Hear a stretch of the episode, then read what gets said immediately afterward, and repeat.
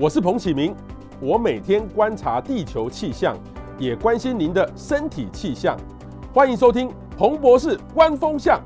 今天呢，其实我们要给大家来谈一个很有意思的问题哈。各位有没有记得我上周呃同一个时间给大家访问一个谈一个很很很冷门的议题哦？通常节目不会谈这个东西，这个叫我上次上礼拜谈的就是说 DNR 哈，就是我们事先呢签署意愿书或是家属的签署同意书。当我们面对紧急灾害的时候，或是我们这可能会遭遇到重创的时候，如果签这个 DNR 的话，呃，让我们可以放弃这个，当我们濒死或临终或或者没有生命迹象的时候，放弃心肺复苏术啦，哈，这种预立医疗的决定书哈，叫 AD。结果没想到呢，上礼拜这么冷门的议题，好多人在关心，而且呢，好多人告诉我说，他从来没有想过这个问题。结果呢，他自己听完我们的话，就去医院哈开挂号哈来来。做这样的预立遗嘱，因为呢，无常总是比明天还要来得早到哈，所以今天呢，我们就给大家邀请到哈，我们延续这个话题，因为这个礼拜六哈，十月九号叫做世界安宁日哈，世界安宁日，我们每个人呢走到最后都希望可以得到安宁，所以我们今天邀请到在生命最紧急状况的时候的急诊室的医生哈，这个其实我们平常都不会挂不到他的号哦哈，所以我们只能在真的亲朋好友或自己遇到紧急状况的时候，呃，我们会送到那个地方。但是到底呢，怎么样去见？有时候病人签署了，到底救不救？还是说家属就是要救？那怎么办？那我们也要聊聊一聊急诊室医生哈。以前很多人跟我说，急诊医师是最菜的。可是我所知道的已经不是这个样子了，反而是经验很丰富的。我们怎么样来聊聊急诊室的状况？所以我们今天邀请到哈。辅仁大学哦，是一个非常新的大学哦，医学院辅大医学院的呃副院长，还有辅大医院急诊医学科的主任哈王中伦王副院长来跟我们分享在急诊室第一线的见闻，所以也请大家呢把今天你欢迎留言，把任何遇到的问题呢都可以记录下来，也欢迎大家把它分享出去，因为呢有时候去急诊室是不得不去的，当我们去的时候要如何有一个正确的态度面对，我们非常欢迎王中伦王副院长。副院长。你好，啊，你好，主持人，呃，彭博士好，呃，各位呃听众大家好，好，我先介绍一下哈，王医生哈，我听到你的这个呃单位哈很特别哈，当然现在你在辅大辅大医院哦，在新庄嘛，对不对哈？急诊医学科的主任哈，不过你的部门是。急诊重症医学部啦，哈，那你现在呢？同时也是辅大医院的副院长，也就是说你是很多未来医生的老师，哈，老师在做。那那那个王副院长呢？其实他本身是台大医学院生理所的博士哦。哇，你很特别呢，你还有念一个法律硕士，诶，你本身是台大医学系的学士又硕士，而且你是美国心脏学院的院士，欧洲心脏学会的院士。我我好奇的问说，王副院长，你为什么会读一个法律的硕士？哦，那个时候因为呃在呃医院里面刚接这个呃就前医院啊，就以前的医院在星光医院，对，那时候接那个呃主任的职务。呵呵，那原来一开始踏入到急诊到星光担任的都是临床工作，就是把临床本分做好。但是担任主管之后呢，就发现说，即使自己没有面对呃法律的问题，同仁会有很多法律的问题。那时候唯一的途径大概就是请教法律顾问。但是法律顾问一方面其实隔行如隔山，就是他们讲的我们不见得听得懂，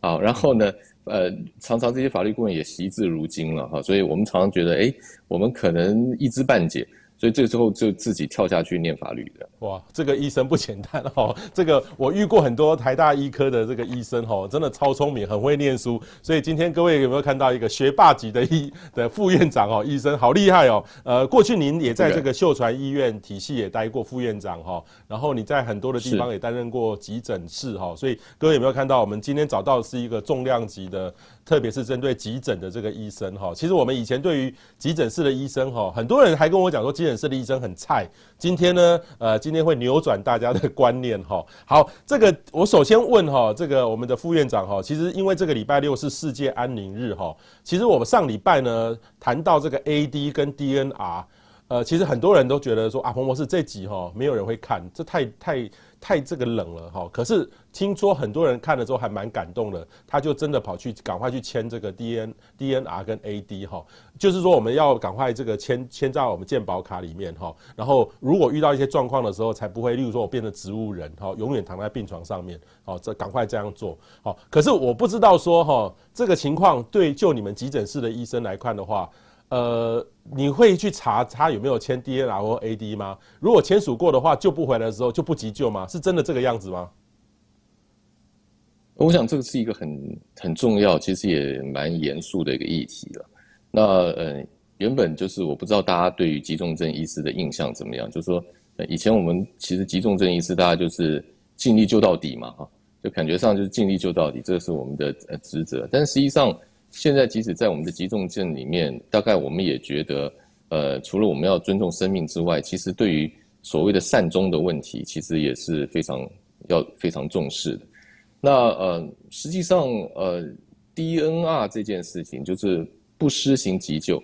或者是签了 DNR 以后，就是原来已经有呃有一些维生设备就把它撤除或终止，那这个其实已经行之有年，因为我们在法律上。原本就有一个安宁缓和医疗条例，那安宁缓和医疗条例讲的是一个呃所谓的一般拒绝医疗权，也就是他讲的是什么？是说如果是末期的病人的时候，就不管你在什么时候签，即使你在年轻年轻力壮，然后身体很健康的时候，并不是说你将来碰到需要急救的情况，一律就不会再给予急救，而是说必须要被判断是末期的时候。那这个末期的判断呢，并不是病人自己判断，也不是他的亲友来判断，而是要至少有专专科医师，就两位专业的医师都判断是末期，才会进入到这个所谓 DNR 的程序，然后不施行急救。所以末期不施行急救，其实它的概念很清楚，就是对于末期的病人，我们就不要再做所谓的无效医疗。这个是以前前阶段的这个有关于呃安宁缓和。方面的发展，可是我们大概约莫在两年前开始实施所谓的病人自主权利法，它其实就进入到了另外一个境界啊。那这个境界基本上它不限于末期啊，不限于末期。也就是说，如果上个礼拜提到的 AD 所谓的呃预立医疗决定啊，或者是一般俗称的预料预立医嘱，基本上它如果是用病人自主权利法出来，它其实不限于末期，它其实还有其他的状况，比方说不可逆的昏迷。那或者是说持续的植物人状态，或者是极重度的失智，或者是我们国家不断公告的一些罕见疾病，被公告出来之后，基本上它不是达到末期，而是达到了这些疾病状态、这些临床状态的时候，它就可以不施行急救。那甚至于呢，它可以不施行人工喂养。啊，那所以换句话说，呃，其实在法律概念上，人工喂养。跟没有到末期的这些，呃，虽然呃临床上很痛苦的疾病，它其实这些治疗不是无效医疗哦，是有效医疗。那这个完全是基于病人自主的情况下去顺遂病人本身的意愿所达成，他希望在呃生命在最最后的时期能够有所谓的善终，完成病人的意愿，完全是从病人自主原则所发展出来的一个做法。我们在临床上急诊室，现在其实，在临床上，我们几乎都会例行性的去查证，呃，如果他的确是用病人自主权利法，呃，完成这个法定程序，通常，呃，它生效就必须是在健保卡注记，就我提出申请，但是如果发生事情的时候，健保卡并没有注记，它其实没有生效。所以换句话说，我们会例行性的去做相关的查证。那所有的法定程序在医疗上其实是非常严谨的，也就是。所谓的默契一样，就是要有两位专科医师判定，然后我们也要了解说所签订的内容实质内容是什么，那依照病人的意愿来做施行。那原则上就医生端来说是尊重病人的意愿，嗯哼。但是相对来说，当然就是家属可能有的时候会有不同的想法，这个东西在临床上的确会形成一些争议。那可能沟通还是最好的良方，就是你必须要跟家属沟通。呃，必须要以病人自己本身的意愿为最高的一个遵守的原则。嗯，那我问一下副院长，你从你在急诊室这么多年的经验哈，你会建议大家要有 DNR 和 AD 吗？还是说这个都是一个选项？还是不见得要有？从你的经验、实务的经验，你会建议大家还是要重视这个问题吗？我想每个人其实对自己呃生命的一些价值，多少还是会不一样。嗯哼。但大家必须经由理解，就是说，呃，为什么有人会做这样的选择？那因为其实我们在早期的时候，没有呃，在没有安宁缓和医疗条例，更没有现在病人自主权法以前的时代，基本上医师一定是都救到底，不是只有急诊医师，是所有的包括呃，对对，所有都救到底。因为法律上我们的医疗法。医师法所有的法条，你的解读都是要救到底，嗯，哦，就是医师对于病危病人，就是呃，在原则上必须一定要尽自己的能力去做呃完整的一个急救嘛，哈，所以大家为了第一方面是救人的职责，一方面当然就是在法律上担心会有处罚的问题，即大家一定是救到底。但是我们也看到，就是说，其实很多人呃，因为通常来说，其实以台湾来说。现在目前的急救，比方说心跳停止的病人，真正就已经心跳停止了，就几乎是死亡的状态，呃，所谓到院前死亡，送到医院。即使是在六都这么好的地方，经过这么多年的努力，我们其实也是把，你如果放看到二三十年前一百个进来，就是一百个呃心跳停止的病人进入到急诊室，即使在医学中心，大概那个时候的这个存活率应该都在百分之五以下，可能只有百分之二到百分之三。呃，但是呢，后来努力到大概所谓的九死一生呢，就是说，其实百分之十，那乃至于现在其实平均起来大概接近百分之十五。那可电极心率就是有一些特殊的情况呢，它可能可以达到百分之三十。但是一般平均起来，在台湾大概就是心跳停止，即使很很有经验的团队去救，大概还是九死一生，也就是只有百分之十左右的一个存活率。而且这里面其实还是包括。有些人其实，尤其在以前早期的时候，只有百分之二、百分之三的存活率的时候，救起来几乎都是植物人，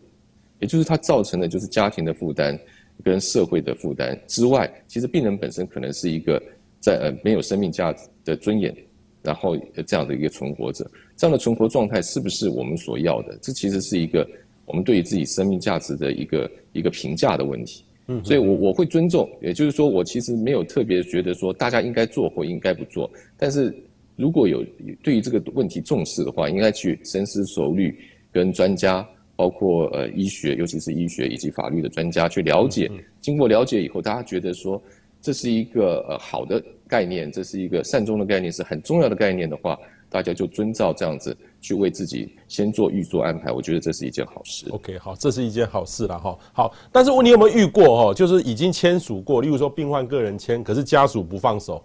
那这怎么办？这个其实并不少见哈，就是呃家属对有各种各样的情况嘛哈，就是说其实有些是呃常常就保持本来就可能住在一起，或者是即使没有住在一起，但是关系还是非常密切的。其实呃，有的时候会因为不舍了哈。那这些通常来说，啊、呃，我们还是经由一些呃，虽然在急救的时候其实分秒必争，那我们还要呃去分神去呃做相关的解释。感觉上有的时候解释或许不是呃一个呃很很好的环境或有充分的时间去做这样沟通。不过呃，所有的从事急救的工作人员基本上对于这个都还是觉得说，遇到这样的状况，假设呃病人呃家属以及呃，就是这个现在的家属跟病人原来的意愿基本上是呃互相违背的时候，那如何做及时而有效的沟通是非常重要的一件事情。但有的时候，就我想，一方面是基于情感啊，情感上的不舍，当然也有因为基于一些法律问题的，我们也碰到过。但是有些人实际上是对于这个很多东西的呃不是那么的了解，就好像说，呃，很多也许很多亲人甚至于配偶，配偶可能觉得说。其实，呃，我们我们感情这么好，所以呢，配偶之间可以互相代理，就是，呃，医疗上我们可以互相代理做决定。这个常常是一一般人对于这个法律上的一些呃概念上的误解啊。就即使代理本身，比方说配偶到底如果在某些法律的项目上可以互为代理，互为代理并不表示说本人有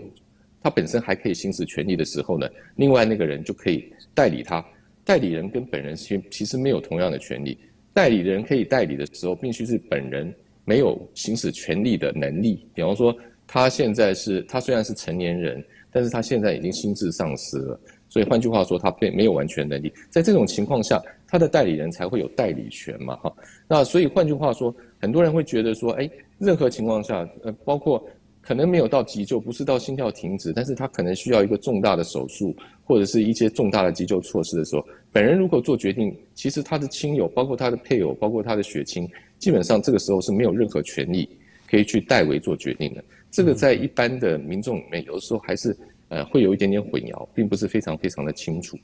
那这个地方其实我们会加以说明，那或许他就会了解，其实我们还是要尊重病人本身的一些意愿。那好，这个才叫做病人自主原则。好，所以今天这个是我们呃特别延续上礼拜的议题，上礼拜找一个是安宁的医生，那这次呢我们找急诊室的医生，他现场遇到的状况哈。可是呢，我我好奇的是说，不管是刚刚讲过的 DNR 或是 AD 这个签署这个预立医疗决定书哈，对于急诊室的医生来说。是困扰吗？还是说这是比较好的方式？应该如何建立更好的医病关系？呃，我其实急诊，身为急诊医师哈，是需要一些条件的。但其中有一个很重要的条件，就是说，你是不是可以快速的，呃，在这么样一个非常紧急的时刻，建立良好的一个医病关系？因为大部分的急诊医师没有自己的病人。就好像您刚刚说的，其实急诊医师不是挂号的，所以，医生我像我们是挂不到你的号，你你在医院里面没有一个挂号门诊，对不对？对对，目前没有。等于是说，只有去医院要什么事才可以挂你的号就对了。对对对，就是在急诊挂号，然后呢，基本上大家其实都是可能也许命运的安排，所以会会遇到在一起。那我想急诊的医师其实也都会呃去尽自己的力量去提供最好的服务。那这个时候就是第一个，其实医病关系就是我们还是必须要了解，呃，尤其病人跟病人家属的一些他真正的需求，以及他现在目前虽然很紧急，可能你要经过很短暂的三五句话，就会了解说他现在需求的重要的那 key point 那个点在什么地方。嗯，然后呢，根据这个点呢，我们去思去去了解，呃，我们可以提供的一些服务是什么。那接下来我们可以提供什么样的解决方案？那利弊得失。那这个实际上就是必须很明快，又能够很在最快速的情况下去了解，呃，他对方的需求。那刚刚提到的这些，呃，比方说 AD 或等等，因为 AD 目前因为在台台湾的实施其实呃年年限还不是很长，我个本身也还没有碰到真正拿着这个呃预立医疗决定，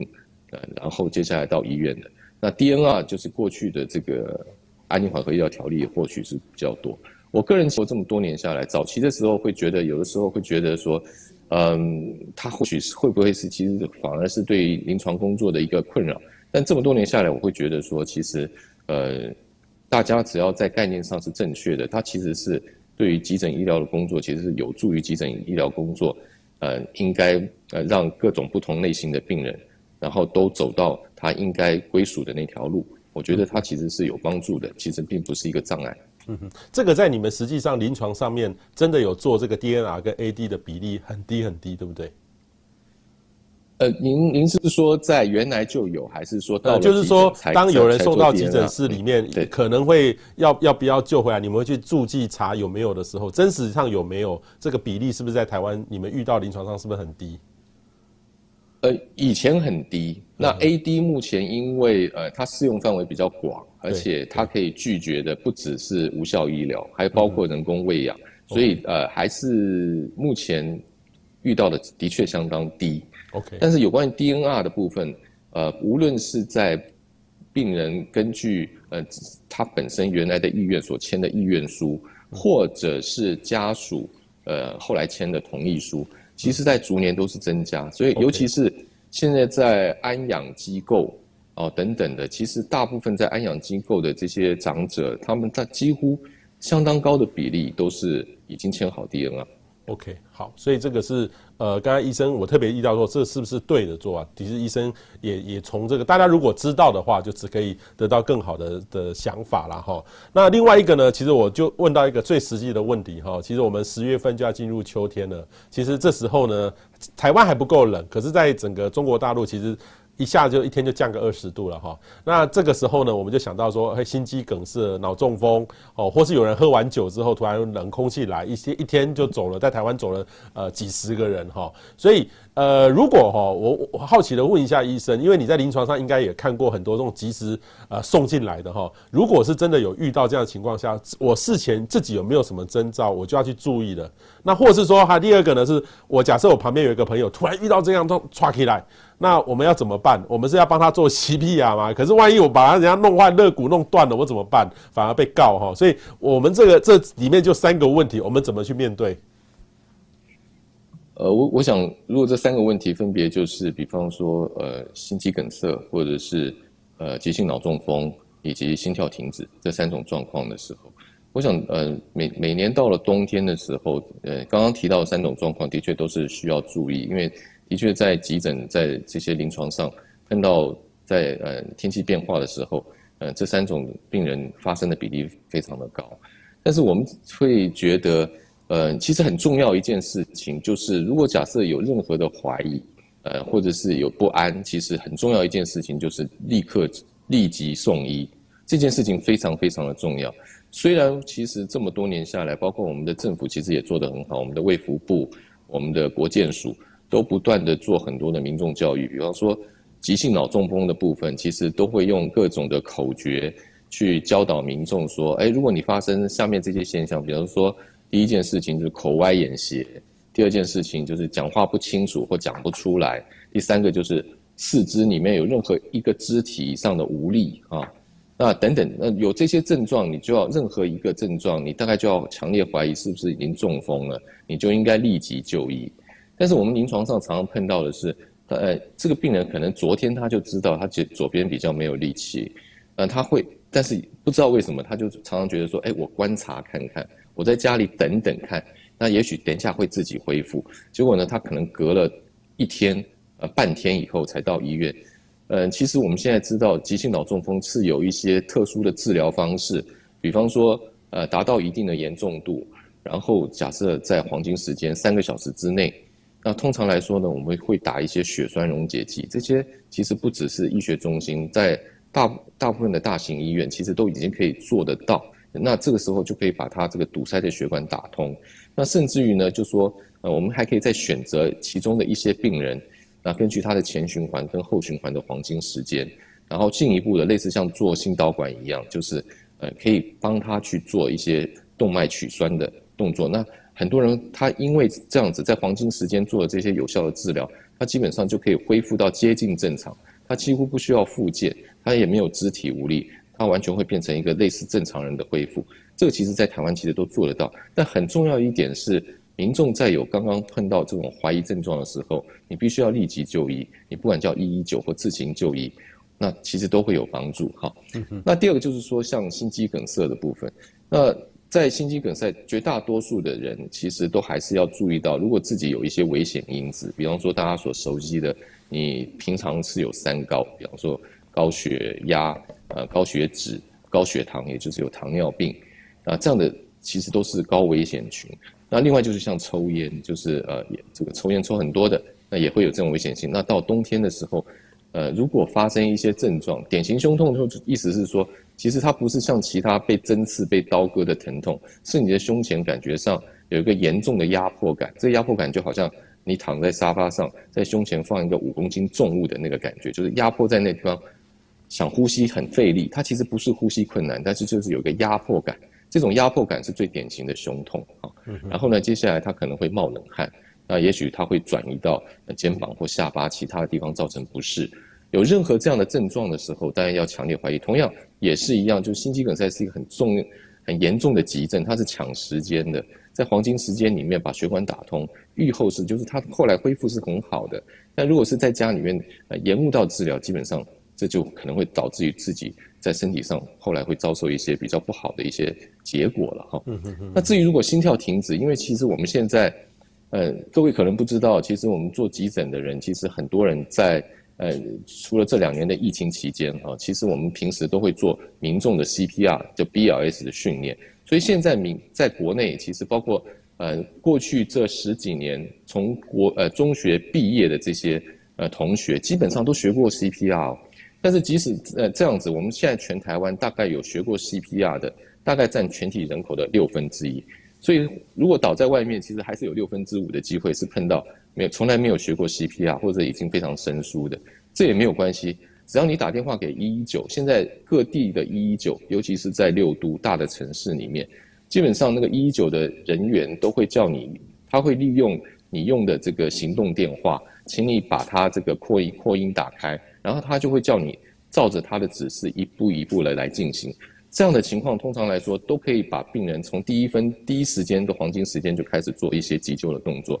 然后一一九来接手，这样的效果呢，其实比以前的急救要来得非常的好。总而言之，就是碰到急症有任何疑义，我是鼓励呃及时就医哈，不要在家里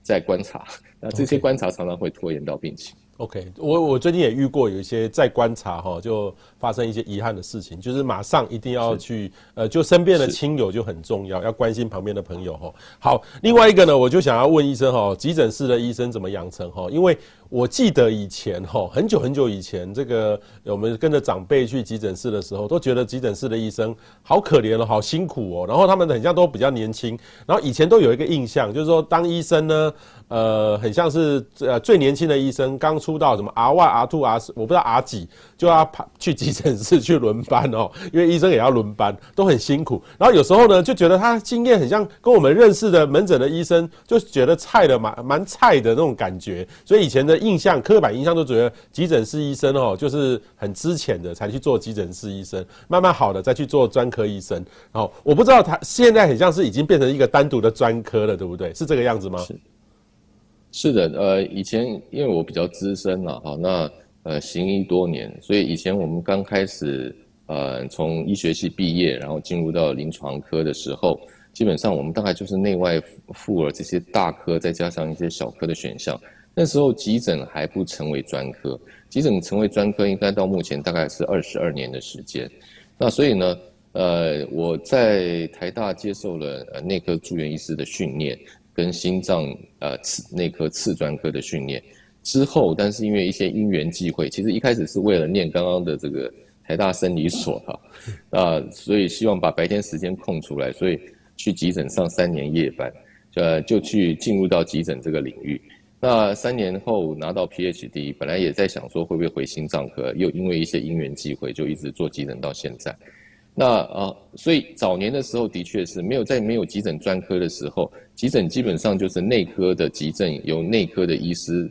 来轮值来看嘛，哈。那外科的急症呢，就外科的医师轮值来看。那的确在我们那个时代呢，年轻的时代呢，那时候会轮派到急诊的，通常就是一些很年轻。呃，就是就是很新鲜的肝哈，这个基本上大概就是刚刚主 这个主持人彭博士说的，就是都是这些 R one R two，然后通常我还记得那时候在即使在医学中心里面，呃，急诊最资深的就是 R three，就是第三年啊，第三年住院医师是最最资深的啊，那 R 四以后几乎是没有再轮急诊，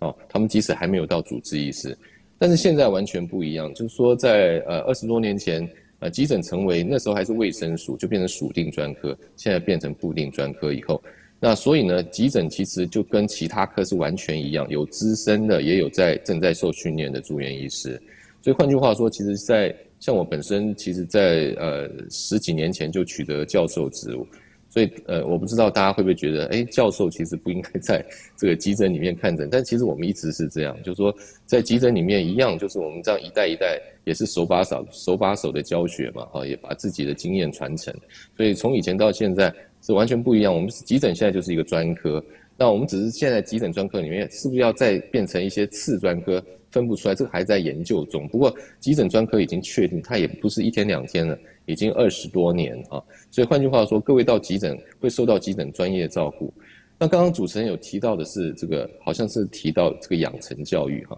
经过这么多年下来，其实呃也经过很多的演变。所以以前刚开始的时候，就是大家都会觉得说，那急诊急诊虽然就一定会碰到内科急症、外科急症，也会碰到妇产科的急产啊，也会碰到那些呃高危险的新生儿等等，都都会碰到。所以换句话说呢，除了一些呃特有的项目在急诊训练之外，那有一些，比方说有三年的训练期间，就会呃有些月份呢会到这个呃内科训练，有些月、有几个月会到外科训练。那只是呃急诊科要跟这些临床科商量好，就是我到我的我的学生到你那边要学些什么。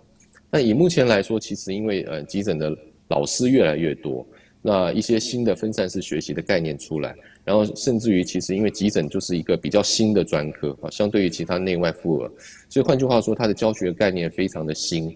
所以从学会啊、呃、一开始跟配合我们的卫福部的相关跟医学教育的相关的机构，其实急诊目前是用一些最新的一个所谓一些里程碑的概念啊，跟一些这个呃特殊的一些评量方式，对呃用引进最新的一些教学概念，然后呢。换句话说，呃，不完全不会再像以前比较依赖各科的一些教学，呃，急诊自己其实有发展出一套，大概有需要三年半的一个学程。对，好，所以这个大家不能用以前这个既定的观念来看急诊科医生，而且急诊科医生呢，其实我最近看了一个日剧哈，叫 Tokyo Mer 哈，就是说呃，很像这个我们台湾都是紧急医疗的时候，把病患直接用救护车送到医院去，然后日本呢，呃，我不知道是真还假的啦哈，但是日本就演出来后面那部车呢，就是一个可以手术房哈，手术房可以在发生病患的现场哦，就马上帮病患做一些处理，而且呢，配备一个队，有护士，有医生。有麻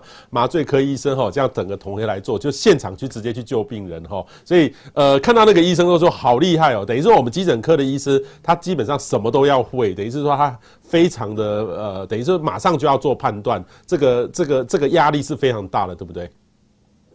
是呃，其实同样是做呃正确的诊断，那急诊其实。我们甚至于常常以前这么多年来，大家就问说，那急诊医师的专长是什么？比方说，你急内科会一点，外科会一点，妇产科会一点，儿科会一点。但是其实你相对于其他的内外妇儿的本科，其实你会的可能就是只有前面的一些紧急处理的部分。其实我们觉得，因为我们对于这些急重症的病人，其实我们反而是第一线，就是我们是第一个接触到这些伤病患的。所以换句话说呢，急诊的专长应该不是只是。各个不管内科或外科或各方面的急症的紧急处理，很重要的一件事情是，对于这种不同的急症，我们必须要比后面的临床科更有正确的诊断，也就是及时和正确的诊断，及时而正确的诊断是急诊科的卖点，也就是急诊科应该有的专长。OK，那换句话说呢，其实急诊的可以嗯。用的领域呢就非常的多，包括说刚刚所提到的，像这个呃日本啊，或者是其他的这些所谓 DMAT 灾难医疗救援队的部分，其实在台湾也有不同的设计，但是已经有许多的急诊医师也投身于这个灾难救援的行列。嗯，好，这个所以等。照这个现场去救的医生，或是马上判判断的哈，我们都必须要给他更高的这个尊重了哈。我们看一下网友的问题哈，这个妹说，可是怕救了哈，怕被告。之前是是不是有路人哈帮忙救人，被告说什么？往下拉一点，呃，让 CPR 肋骨压伤之类的，所以还是要很注意，对不对？因为有时候我们帮人家救，他万一救救坏了，反而我们这个产生很大的压力。所以大家，一不过医生刚才讲过，六分之五的人是不会救的，对不对？呃，其实我们的比例是越来越高了。越来越高。那全台呃，全世界其实急救成果最好的，应该大家都知道，就是在西雅图。OK。那西雅图其实这些先进国家，但是西雅图基本上是他们的一一九，就是他们叫 nine one one 的系统，是全世界呃最好的。但是呃，如果是唐人 CPR，就是有人倒下去，你是跟他不相干，路人就会做，或者是认识的，当然亲人会做。然后比例最高其实是在欧洲。他们可以最多可以达到七八成都有 CPR，就是都会有旁人 CPR，然后接下来一一九来接手。那台在台湾，其实，在六都的话，我们现在看到大概逐年增加，已经可以到三四成了。所以大家其实也不要不容小觑。现在不是说大家都不接触。那为了刚刚其实这位网友，哎，这位对不起听友所所提出来的问题，把背负法律责任，各位其实可以去查一下那个紧急医疗救护法。第十四条之一跟十四条之二，十四条之一讲的是说，在公共场所设置电极去颤器，所谓 AED，哪些机构应该要设置啊？那有这个电极器，实际上急救起来才更有利。那十四条之二就是比较类似国外所谓的善良善良的撒玛利亚人法，就 Good Samaritan Law，也就是所谓的好人法。它大概就是说，如果你是一般民众，就是救护人员以外之人。如果你施行急救或使用这些急救设备的话，呃，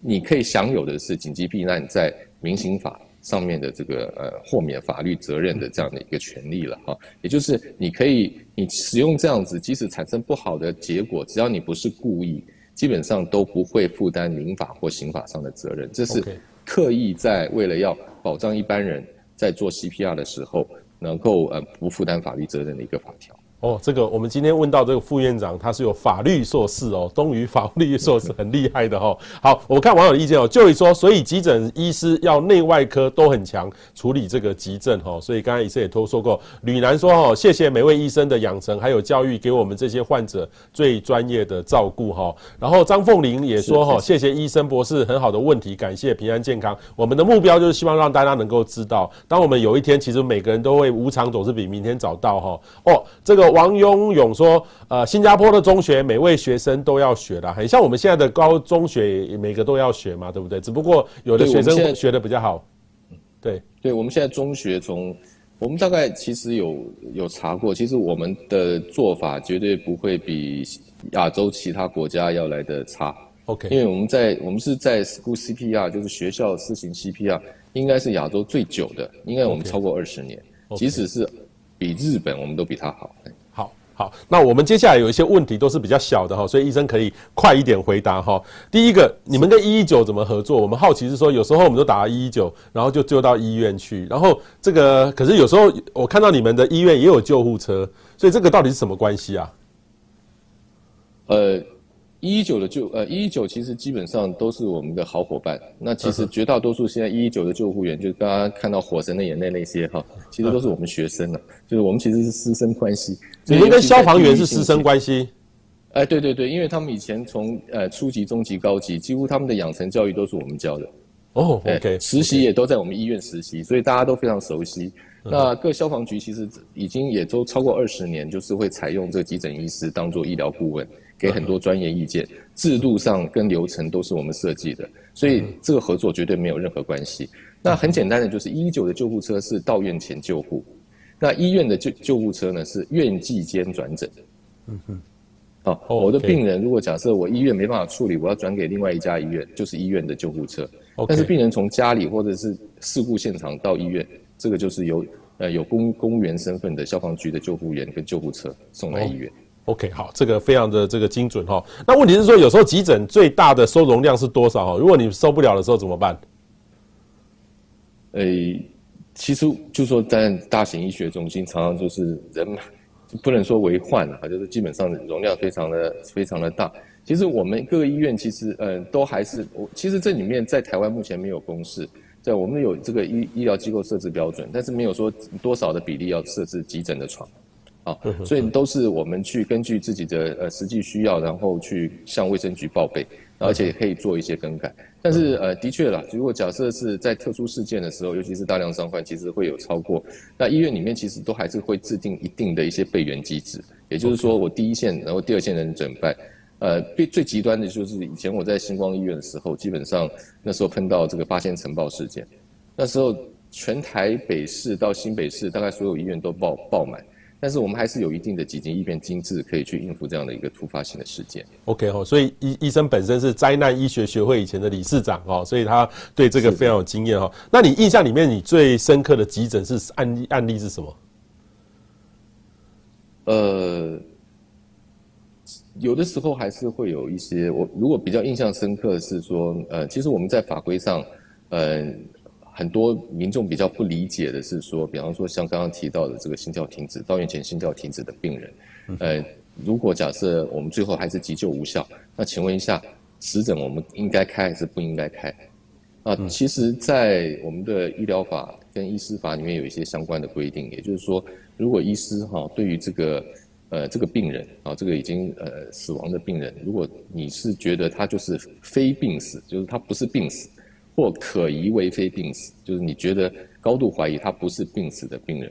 基本上大概就是要走司法相验的过程。那这司法相验通常来说，因为会劳动到呃地检署检察官，所以大家有时候觉得说，嗯、是好像是不方便，或者是认为说，为什么急诊科医师不会给他开一个方便之门？那我我必须要讲啊，这个这我大概这种例子很少，但是的确我也碰过啊，就是呃曾经我在这个呃住院医师训练期间的时候，轮值到急诊的时候，那那时候这个医院的急诊有个急诊加护病房，那这个急诊加护病房有一天呢，就是收到一个病人，这个病人呢是太太带着先生，说这个先生要倒在卧床好几天，精神不振，那送来这家医院，那结果这个。呃，这个先生呢，基本上检查起来就是感觉上抽血哇，白血球很高，感觉上很像一个严重感染的样子，然后嘴巴里面充满了一些白色的一些一些呃泡泡，感觉上很像是那个霉菌感染，你就会觉得说他会不会是一个免疫力很差，然后那个严重感染的败血症的病人，然后状况很不好，所以要送到加护病房去。那后来其实有一位呃，第二天回诊的时候，有一位。比较有经验的主治医师，那时候我还是学生呢，哈，就主治医师呢就发现说，这个病人，你们你们有没有发现这个病人身上有一点怪异的味道？那实际上有经验的人就会发现，这个病人虽然有淡淡的味道，但是这个淡淡的味道其实就是这个某一种农药的味道，哈，就是一个呃巴拉意的味道。就换句话说，他身他身上他那个嘴巴里面那个不是霉菌感染，他是被他太太喝喝下那个毒药之后，巴拉意以后灼烧的。哦，就换句话说呢，这个人如果假设是到院前死亡，他是一个刑事案件哦，啊，所以基本上就是，如果假设医生像车祸，如果假设死亡，呃，急诊科医师也不会开诊断书，因为它是一个刑事案件，这要经过调查，所以呢，可能一般民众要必须要能够理解啊，就是为什么大部分到院前死亡的，因为我们可能急救的过程中，病人连一下心跳都没有恢复，我们没有办法去了解病人的真正死因是什么。所以他就必须走司法相应的过程，这的确以前曾经碰过，真的是有刑事案件，啊，那只需要经过司法调查这样。哇，所以这个医生哈，我今天也第一次遇到医生，真的医生又有法律的这个专业哦，受过法律的训练，这个真的很重要哈。那急诊室是都可以直接开刀吗？还是说开万一遇到开刀房没有位置怎么办？就就是他开刀就在只能在急诊室里面开吗？还是说每个医院不一样？呃，可能还是每个医院的设备呃是不太一样。哦，不过急诊室像呃现在目前的现比较呃新的急诊室，大概在医院里面呃在急诊室里面都有一个外科的空间，可以做一些简单的手术，但不是所有的手术都可以在急诊做。OK OK 好，所以这个真的很重要。但是没有位置的话就不行了，对不对？对，没有位置我们还是会要要想办法，就是呃有一些。备备援机制了，有一些备援机制啊，比方说，呃，没有加呃，有的时候加护病房的空间，或者是像恢复室的空间，那个都是在非常时期的备援机制。对，我有遇过，有记我记得以前有去过台大医院的急诊室，基本上冬秋秋，特别是那个秋冬的时候，那个心肌梗塞特别多，基本上都躺在这个那个走道旁边一排一排这样，真的是这样吗？有时候真的会这样。呃，台大因为我还算熟悉，因为以前虽然离开台大的时间很早的，然后还是要常常去带学生，所以你到到这个大门进去就可以看到急诊病人。其实他的他的急诊室远在 另外一侧哈，所以呃对，那呃但是我想呃即使是这么多人，其实我急诊还是很重要把关，就是其实我们真正的一定要提供最好服务的就是那些一级。或二级的病人哈，OK，那绝大多数会躺在走廊上，应该是三级以下。也就换句话说，经由减伤分类的机制哈，就是那种最紧急的病人，就是不能因为有三级以下的病人去排挤到一级的病人应该得到的及时救治。对对，所以其实就以以你们医生都有那个分那个颜色分级制度嘛，哈，是。绝对不是说有关系的就会打电话给你，给你压力，哎，给我先先弄先，比较不会这样。呃偶尔也会碰到了，好，不过在我们心中还是会有一把尺，心中医生需要一把尺，第一优先，对，呵呵呵，因为有时候我也遇到，就是说他都会找关系，哈，找什么关系，民意代表来跟医生说，这个我先救，好，先救后救，这个也会造成医生很大的困扰，对不对？哈，那急诊室呢，大概可以待多久？我们没没有人想要待啦，但是急诊室通常你们会容许一个人在急诊室待多久？我们其实都还是有品管指标，品管指标，那的确对。其实过去都在疫情之前，都还会包括我们的官署都会把全国这个最塞或者是这个呃等待待床时间最久的做排行榜啊。那绝大多数都可以看到前十名，大概几乎都是医学中心了。因为在民众通常来说还是会比较觉得对医学中心，呃，比较信比较信任啊，所以换句话说，呃，即使呃有的时候医学中心会认为这个疾病或许在区域医院甚至于地区医院就可以解决。那他们可能还是会希望，既然我来到这个医学中心啊，龙头医院，我希望最后还是等到住院啊，了却我的这个一一桩心愿这样子。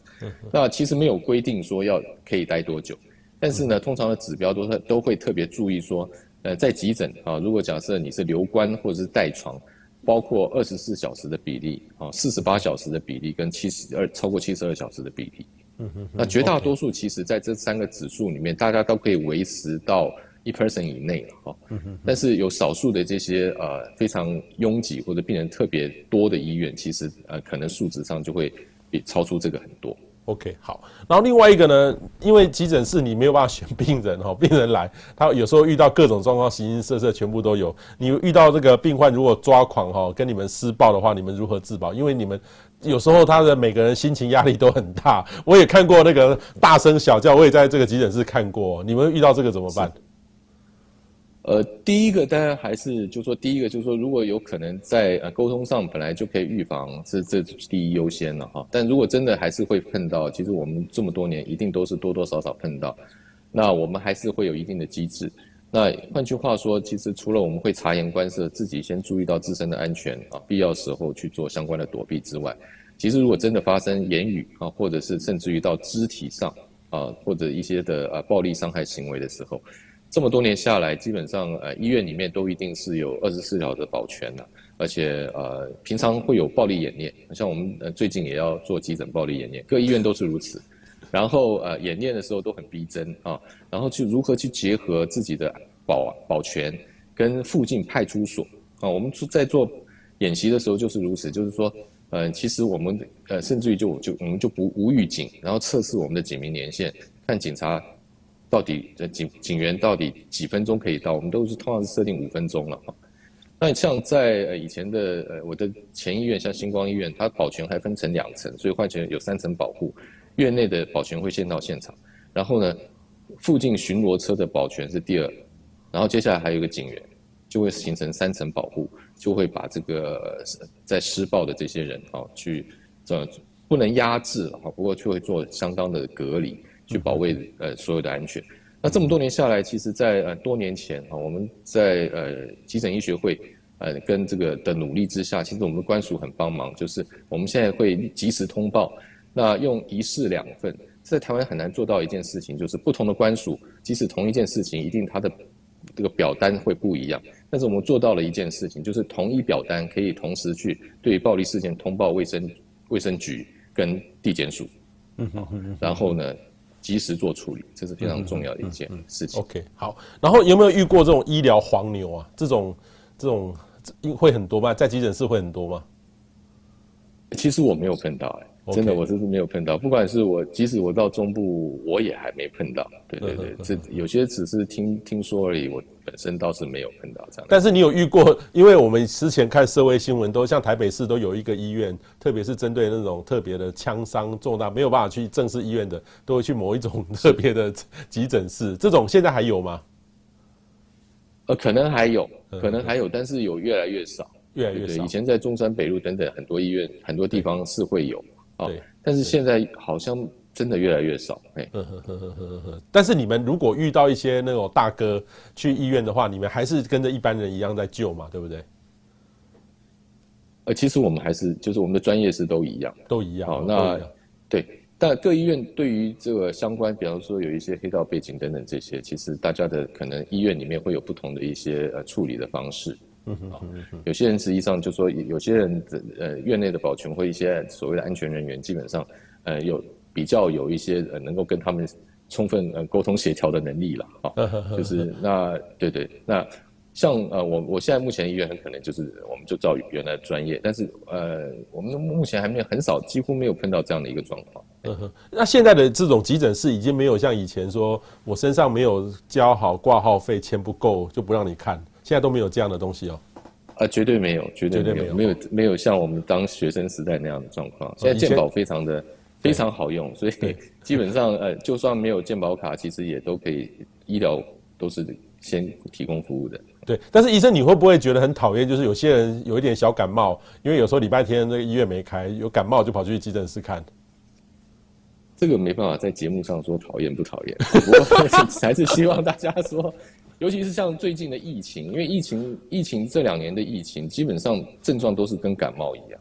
就换句话说，其实很难，尤其是呃严重的时候，甚至于在平常日开业医那个耳鼻喉科诊所等等，都通通都不开，或者是他稍有疑义、稍微发烧，他也不看，全部都会推到急诊来。我们其实是没有任何的权利拒绝，然后我们也只能够呃尽心尽力，然后呢。呃，保护自己，保护他，然后呢，最后能够确定它到底是不是跟疫情相关的疾病或者是一般的问题，我们还是必须要呃接受所有的病人，然后做最好的处置啊。对，所以副院长，你你们在新冠疫情发生的时候，其实对你们来说，急诊室是一个很大的压力，对不对？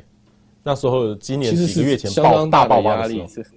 啊，对对，在五月份的时候，相当大的压力，因为实际上就是呃。一开始就说，我们大部分其实虽然呃国外疫情很严重，但是我们其实还是毕竟不是我们亲身发生，就是感觉上是看新闻了。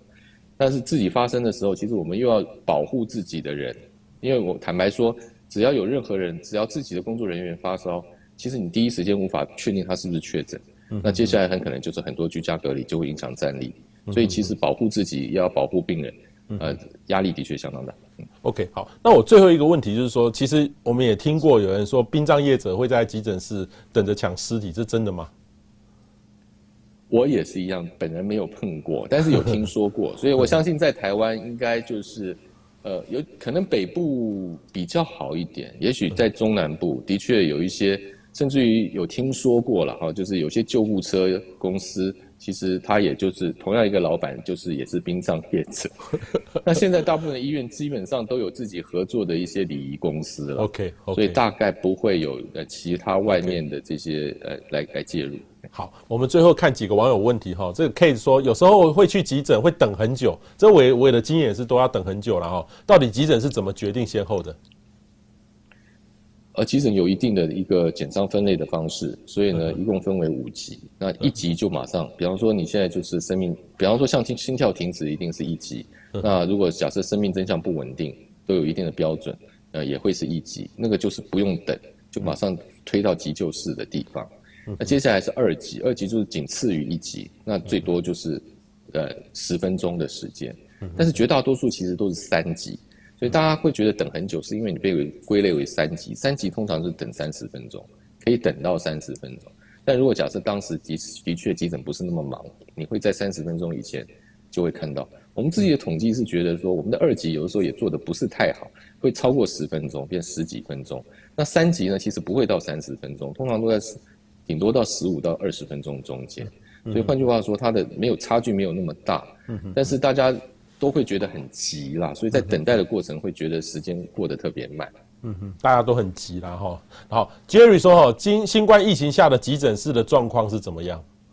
那时候等于五月的时候，急诊室很重要。一新冠疫情下的急诊，就是说，呃，实际上如何做分舱分流变成很重要的一件事情。嗯哼哼。那急诊通常来说，以台湾来说，现在目前不可能在平常就配置多余的人力。嗯但是你必须要，比方说你要把做好防护，所有的流程可能都要花两倍的时间。然后呢，你要照顾的人其实一开始可能还是那么多。那你如何去确保哪些是新冠的，哪些不是新冠的的急症？那如果假设今天是一个，比方说我们平常认为要马上处理的，像急性心肌梗塞，刚刚说的急性脑中风，它可能都是一二级的病人，但他刚好现在发烧了，请问你怎么办？就是。他到底会不会同时有新冠？所以这个成为当时的很大的困境。很多的流程，呃，以前或许考虑过，但是真实碰到的时候，它还是一个难题。然后当你这边医院里面已经满，比方说我的重症已经收到，已经超过我的 IC 重症范围，那我如何去做转诊？所以那时候实际上各医院也都要保持跟官署，包括疾病管制署跟这个卫福部啊的相关的其他的这些长官署呢，很好的关系。有一个联络网，然后才能够充分的这个互相支援。好，方国林问到一个很有意思的哦，请问现在还会因为是外国人送急诊，一定要本国人当保证人的习惯吗？那种老外没有，没有，完全没有，完全没有。尤其像我现在在医院，基本上以前我在呃彰兵的时候，彰化的时候，也有很多外国人，都是外劳，都是因为那边是工厂，所以很多的呃外外国外外来的移工。那现在在新北，其实各国人士也都有。我常常觉得我好像生活在越南还是在哪里，就是常常都是 很多东南亚的人，那也有一些黑皮肤的人。那实际上都没有这样的，目前都没有说要本国人做保这样的一个一个习惯。OK，好，那最后呢，我不知道我们的副院长有没有要话要跟所有的观众要补充的，呃，就是其实这个急诊室呢，是我们一辈子可能亲朋好友或各方面都会面临到的，但是我们如果真的走进去的时候，用什么样的态度来面对这个急诊室，不管的这各种的这个给我们的照顾？好，呃，我其实觉得就是每个人对于自己的身体还是要负最大的责任，也就是说，预防胜于治疗。大家在平时一定要养成良好的一些生活的习惯，然后呢，呃，如果假设有慢性疾病，平常要好好控制。那要需要急诊，其实呃，这个这种机会当然是降到越低越好。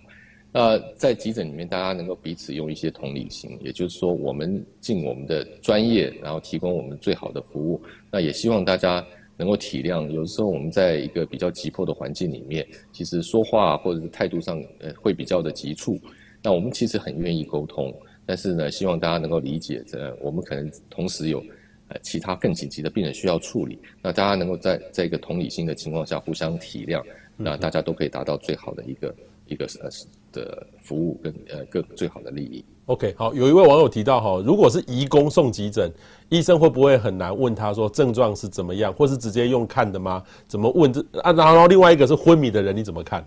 移因为移工有很多种不一样的语言，你也也不见得会跟你说英文啊，那怎么办？呃，移工通常来说，如果是移工，通常常常会有一个呃比他来的更久的同同一个国家的移工，然后比较会说台 呃中国话或者说呃说国语的，或者是就是真的有一个就是本地人，然后带着来，那这个就问题比较小。真的没有办法，就是带他来的人，他其实也听不懂。那这时候有的时候像什么 Google 翻译什么东西都会都会出来，医院有的时候会 会有一些简单的就是一些语言对照表给他看，然后我们就简单问题我们就指这个，然后他去回答，我们再猜大概是什么样的答案，啊，尽量不要因为沟通的错误导致误诊。那 Patty 问的哈，因为火神的眼泪常常遇到说急诊室或是一那个一一九的那个那个那个消防队员哈，就会遇到酒醉或是路倒的哈，会送到这个。那真实现况是真的是这样吗？很多人喝酒醉倒在路边就送到急诊室。火神的眼泪，火神眼泪非常的传神跟逼真啊，所以里面其实我们看我们每一集都看啊，所以也觉得就是深受呃深就是感同身受。那基本上呃。酒醉的人，尤其是屡次的啊，被被送来急诊，这是非常常见。那如果你去报警，警察就会叫一一九送来急诊。那主要是因为这些人其实神志都不是太清楚，的确没有人敢确保他的确没有病生病的问题嘛，哈，所以一定都交到医院。但是交到医院，其实我们很无奈，因为最后证明除了酒精浓度很高，其实没有其他太严重的急性问题。那这个的确是目前的问题了，但是目前还没有一个很好的解决的办法。所以在那个这个《火神眼泪》里面演的就是他好好在医院急诊室有一个那么好的、那么干净的病床，睡了一个晚上，隔天精神好好的走出去。对对对，这个这个是可，这是真的，这是真的。因为对，这是真的，这是真的。对。那因为我们是私立医院，所以有的时候呃，还那公立医院对于这方面其实都变得责无旁贷，所以有的时候呢，呃，可能病人比较稳定了，我们就把他转到公立医院去。呃，再由公立医院做后续的处理，这样。OK，好，今天我们非常谢谢这个辅大医院哈，辅大医学院的副院长哈，王宗文王副院长，他是算是医生的老师哦，那他其实本身也是急诊室的医生哈，我们是挂不到他的号的哈，除非是说呃，除非除非是说有一些意外的状况在新庄附近，就可能可以到辅大医院看到王医生。不过其实我有前一阵子有注意到你，你也上电视跟大家分享一些疫情的东西，所以这阵子呢都非常辛苦了，所以我们其实。真的，我们要是呃无常总是比明天早到。要是真的遇到一些状况到急诊室的时候，希望今天的节目呢，可以让大家有更正确的呃态度哈来面对，也感恩各医生给我们的照顾哈。谢谢王医师，谢谢。好，谢谢谢谢主持人，谢谢大家。谢谢。